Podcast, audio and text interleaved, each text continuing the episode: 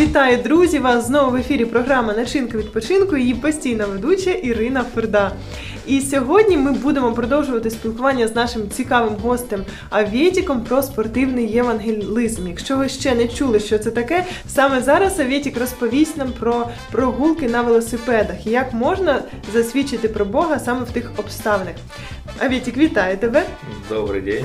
Е, Раді, що ти знову приєднався до нас. Е, Тож, е, велосипеди і евангелізм. Як поєднується це і чи це було в твоєму житті? Розкажи щось про це. Да, ну, очень, очень интересный, э, кстати, евангелизм. Почему? Потому что есть возможность собраться всем вместе, ребятам, знакомым, друзьям, э, сесть на велики и поехать посмотреть э, окружающие, так сказать, виды или достопримечательности того или иного места, где, ну, место проживания, где каждый находится, каждый проживает. Это очень классно, почему? Потому что когда, ну, вот, вот расскажу из личного опыта, да, когда мы садились на велосипеды и ездили э, с одного города, к примеру, в другой город, небольшой, может, да, там рядом, но это было настолько увлекающе, настолько классно, когда все вместе пытались преодолеть какие-то трудности, когда все вместе вот такой вот колонной ехали, это было классно, это было, э, ну, особенно, а не, не сама дорога, наверное, а больше, то, когда были привалы когда было общение, когда люди начинают знакомиться друг с другом, когда люди начинают рассказывать друг о друге, чем он занимается по жизни, человек, да, вот, к примеру, проехали там э, километров 30, сделали привал небольшой, ну, это я говорю по минимуму, почему 30, потому что, с ней, ну, если не с привычки, то очень сильно будут ноги болеть. Проехали 30 километров, сделали привал, и, ну, вот, как всегда, там водички попить, там покушать или еще что-то Э, Начинается как бы э, разговор, начинают завязывать разговоры. Каждый спрашивает, кем ты работаешь, потому что, ну, кто-то кого-то видит впервые, кто-то кого-то уже давно знает. И все равно начинаются какие-то разговоры, начинаются, и по- опять-таки, как я уже в прошлой передаче говорил, да, люди спрашивают, почему ты вот такой? Так. И вот это извечный вопрос, да, почему ты, ты вроде бы нормальный, но ты в то же время ненормальный. А до речі, що найбільше дивує зазвичай людей в тобі?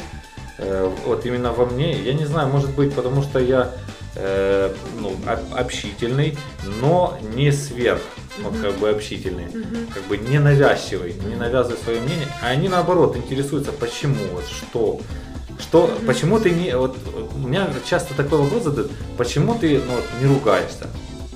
Часто мне этот вопрос задают. Ну, я им э, начинаю рассказывать. Ну, я говорю, знаете, я немного странный человек, я читаю Библию, а там, ну, как бы написано не сквернословие. А кем ты работаешь? Я пастор.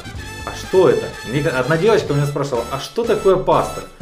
И мы, ну, где-то, я не знаю, километров пять мы с ней говорили о том, кто такой пастор и что он делает, ну, как бы, чем занимается в церкви.